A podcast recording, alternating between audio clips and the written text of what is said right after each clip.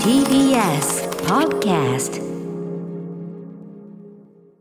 さてということで、はい。えー NFT アートカルチャートークのコーナー来週またあるんですけど、はい。ちょっとそれに関してお知らせ事がございます、はい。えーこれ私から読んでいけばいいんですかね、はい。えーこちらの企画ね最近目にするようになった NFT あるいは NFT アートという言葉、えー比較的まだ知られていないであろう新概念 NFT の世界について専門家におの方に教えていただくというコーナー、はい。最初はもう全くわけわかんなかったですけどはい。一個一個いろいろ教えていただいたりしてますよね、で先月5月18日はデジタルアートの世界に詳しく NFT アートに関するさまざまなプロジェクトを立ち上げまくっている必殺,、えー必殺仕掛け人、えーメディバンの、えー谷川智樹さんをお招きして、えー、と最新の NFT 関連のニューススヌープドッグドッグがねデスローレコードという、えーまあ、伝統のあのヒップホップレーベルを買い取ってそれを NFT のレーベルにしますよ。それどういうことなんて話を伺いました、えーあと番組中に NFT アート、えーバチェラーの司会でおなじみ坂東匠さんの作品をゲットできるというね、はい。これ本当に手に入れることができるというね。しっかりナンバーも入っていて、はい。オンリーワンのものをもうポチッとなでゲットできるという,、ねそう体験もさせてもらしかもいました。ねあのい要するにある程度一定数いったらそれはもう二度手に入らないんでいわゆる配布終わりましたというようなねあれになってそれはもうあなたの所有物、ええ。しかもそれをまたその販売するというような流れもひょっとしたらあるかもしれないしそ,、ね。れにやっても作り手の方にもずっとお金がちゃんと入り続けるという。そういうシステムになってる。要するにあの創作者に優しいシステムというかね、うんうんはい。えー今まではねあのアート業界ってのはいくら売り返したって関係なかったわけだからね。うんはい、というような、ね、NFT なんですけどもそんな中今後アトロクでも NFT アートを通じて何か面白いことできないかというような話をですね谷川さんにはいしていたところですね、ええ早速こその当時ねこんなメールをいただいたということで、えーこんな紹介紹介しておきましょう。はい、ご紹介します。ラジオネーム大学中退さんからいただきました。先日の NFT カルチャートークの中での話題で、番組内のステッカーやノベルティを配信という話がありましたが、メールを読まれた本人にその読まれた部分の音声データを NFT として配信するのはいかがでしょうか？私は芸人さんのネタコーナーでメールが読まれた時にはラジコの聴取可能期限の3時間を使い果たしてしまうまで何度も何度も聞きかラジコの CM まんまですね。本当ですすね、そして系列の地方局までラジオプレミアムのフォースを使い聞いてしまいます、うん。ですのでメールが読まれた部分を NFT としてさらに価値がつくのは非常にいいのではないかと考えましたと。なるほど。大学中退さん。ナイスアイデア。ありがとうございます。これは本人にとっては確かにものすごいね。価値あるあれになりますよえね。えね。価値を感じていただけるように頑張って読まなきゃなって思いましたけど。さ確かにね確かにね。その中身もそうだし、ええ。それが番組公認のプレゼントとでも足りるというようなアイデアですけども、本当にオンリーワンのね、うん。なるっていう、まあ、一つのアイデアねこれね、えーということで、えー水曜アトロクではですねリスナーの皆さんからのご意見も取り入れながらアトロクオリジナルの NFT の何か、まあ、はいノベルティグッズというかこれ、まああの無料配布というかな、ええ。あのステッカーを今差し上げたりしてますけど、ええ。それに当たるような何かというのを NFT で考えてみたいと思います、うんうん。もちろんあの大学中退さんのアイデアも一つアイデアだと思います。ありがとうございます。ということで自分だったらこんなのが欲しいとか、えー我々はこういうのが待ってるんだみたいなね、うんうん。というまあこの仕掛けというか NFT を使ったアトロックグッズというか、ええ。アトロックアイテムのアイデアを募集したいと思います、はい。えー大学中退さんのおっしゃってるようなねこのラジオならではの仕掛けだとこれなおさらいいですよね。はい、音声だとかなんとか使ってそうですね。はい、えーということでいただいたメールは来週15日水曜日の NFT カルチャートークの中でぜひぜひご紹介させてください。で、はい。その中でどれを採用するかというのをね考えさせていただきたいと思います、はい。ということでゲストは再びメディパンの、えー谷川智樹さんをお招きしてお話を伺います、皆さんからのメールをご紹介しながらアトロックオリジナル NFT アート会議をお送りします。皆さんからのアイデアお待ちしております。はいさあということでですね普通にちょっとメール読みたいんですけどまずあのサタデーナイトラブね、あのシャラメの会が面白いよなんて話しました。ねえ見なくちゃ Hulu で見れますよなんて話をしてますけども、はい。えーっとね三重の北の方からさん、はい。えー歌丸さん日比さんこんばんは。こんばんは。サタデーナイトライブで昔アダムドアダムドライバーがゲストで出た時のことが忘れられま出せん。てたか。当時フォースの覚醒の公開時だから2015年になるのかな、うん。カイロ・レンがストームトルーパーたちの、えー現場の気持ちを分かろうと潜入してみたがというパロディが面白かったです。レンは周りの兵士から評判が悪くて結局我慢ができなく物に当たる彼はフォースを使ってストームトルーパーをいじめていたというコントでした。アメリカンコメディも面白いなと当時思ったのが印象的です、いや面白いですよ。やっ見ぱりそれ。あのすごいこうなんていうかなやっぱり本気で作ってるっていうか、うん。あのゴージャスに作り込んでるしあの出てくる人がまたそのなんていうの芸達者な皆さんだから、はい。ああいうこう一流俳優の皆さんってわ笑い的なツボやらせてもまあうまいじゃん。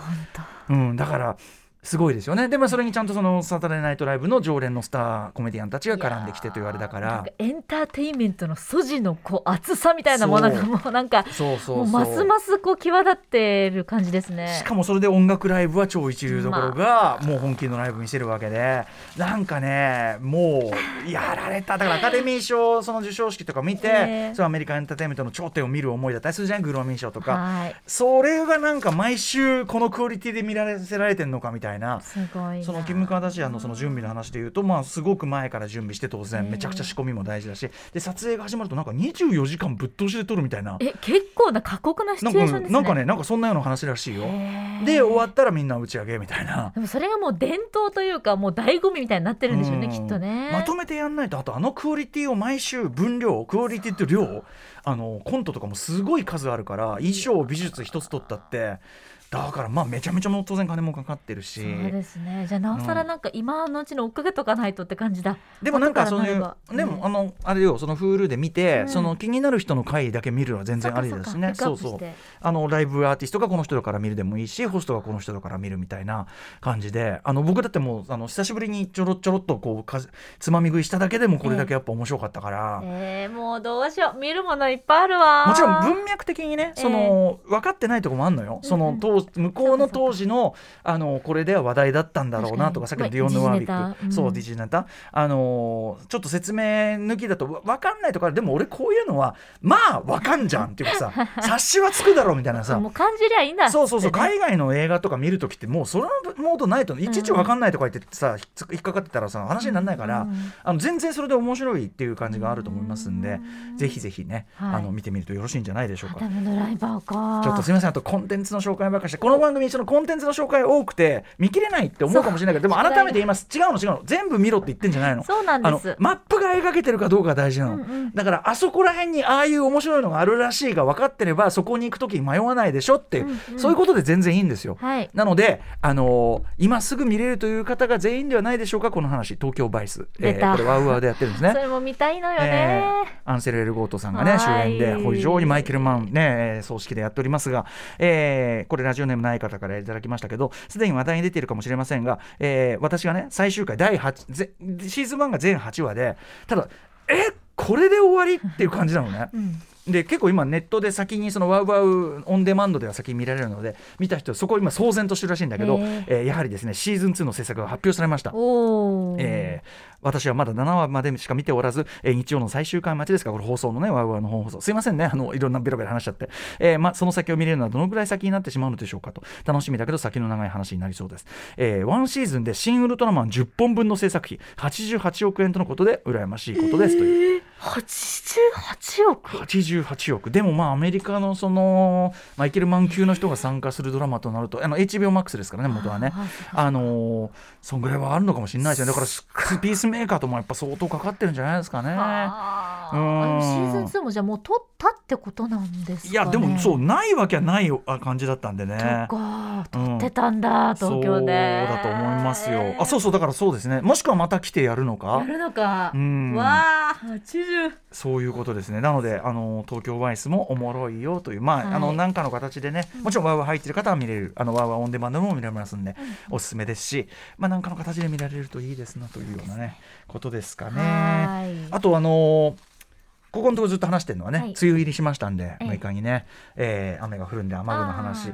日比さんはちなみにその、次に聞きますが、はい。雨雨に対する思想、雨具に対する思想、どのようなものをお持ちでしょう？正直今までちゃんと向き合ったことなかったジャンルではあったんですけれども、なぜかというと私あの雨と向き合う時はやっぱり海外スタイルを 押していきたいっていう。海外スタイル？はい。どういうこと？私あの初めてアメリカに行った時にうんうん。衝撃的だったのが、はい。ワシントン DC だったと思うんですけど、はいはい。大粒の雨が降ってて私たうんうん。ち日本人の生徒で何人か、まあ、学生で、まあ、語学留学で行ったんですけど、えええあまずいまずい傘ささなきゃみたいな感じであたふたしてたんですよ。そしたらもう街中がはい。誰一人としてあたふたせずに、うん。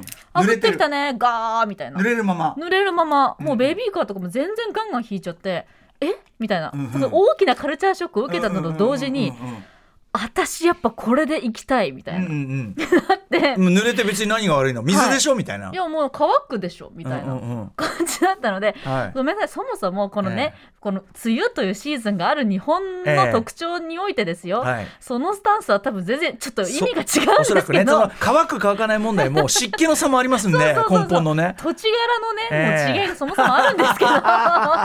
でもその時受けた、まあ、いわゆるカルチャーショックがあまりに衝撃的で、今でも覚えてるんですよ。うん。もうもう人々がもう堂々と街を行く大粒の雨の中、はい。はいはいはい。なので私は梅雨の時期を迎えますと、もうアクセクせずに、はいはい。持ってなかったら濡れる。うんうん。濡れたら拭く。まあね。風邪をひかないように気をつける。まあね。であとはもう地下を通る、まあまあまあそれもわかります、うん。もうそのルーティーンでしかないです。えじゃああんまり折りたたみであっても、はい。その多少雨の予報が出てても、ええ。あんま持ち歩かないあの本当に私も冒頭にも申し上げたように、ええ。もう忘れ物本当にしちゃうのでその派だとね、まず傘に期待値はもう抱かない。なるほど、でも折りたたみ傘というのも、うん。持ってるだけでも十分で、ええ。使ってからこの終わったに濡れた後の処理がもう私どうそしてもれをおっしゃ分からなくりますね皆てさん。わからない。もうどうえ？ーってなっちゃって、うんうん。でもう絶対忘れちゃうので、はいはい。もうもう折りたたみ持ってたら自分を褒めてあげるけれども、うんうん。もう基本なんかいけそうな気がするええ。予報も50%とかだったらもう持っていかないです、なるほど。これでも立派な思想ですよ。本当ですか？立派な思想です。だってそのねあのちゃんと考えがあってかええ。海外で見たその景色がかっこいいと思ったというのと、はい。挑んでいきたい。そうそうだから要は私はこの線で、はい。雨というものに対してはこの線で手を打ったんだっていうそうですそうです。明快な思想があるじゃないですか。はいもう挑まない。あ挑む、挑む挑む挑む挑む。うん。まあ、まあ、へへでもねっていうはい。スタンスだということで、だからそれはねそれで一ついいいいっていうかあの尊重いたしますとありが言いましょうかとうございます、はい。これでいきたい。いこれでいきたい。あこれでいく。私はこれでいく。これでいく。濡れていく。濡れていく。えでもさそのその場合ってどんな思想どんな雨に対する思想も、ええ。あの不都合の面は当然あるんですよ。メリット、デメリットがあるんですけど。ほとんど不都合です私の場合。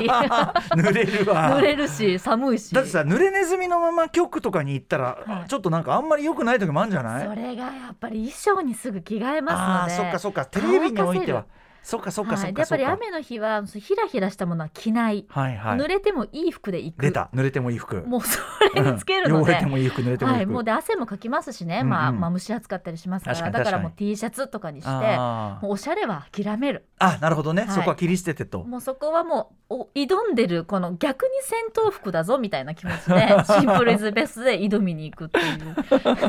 なるほど。強行突破まあ面倒くさいだけなんですけど。いやいやいやでもいい,、はいい、やいいと一つの考え方だと思います思想こういう思想を聞きたかった私は。日比さん見事な思想をお持ちだと思います。ありがとうございます。風今期も挑んでいきたいと思います。風邪はひかぬように。はい。After Six Junction.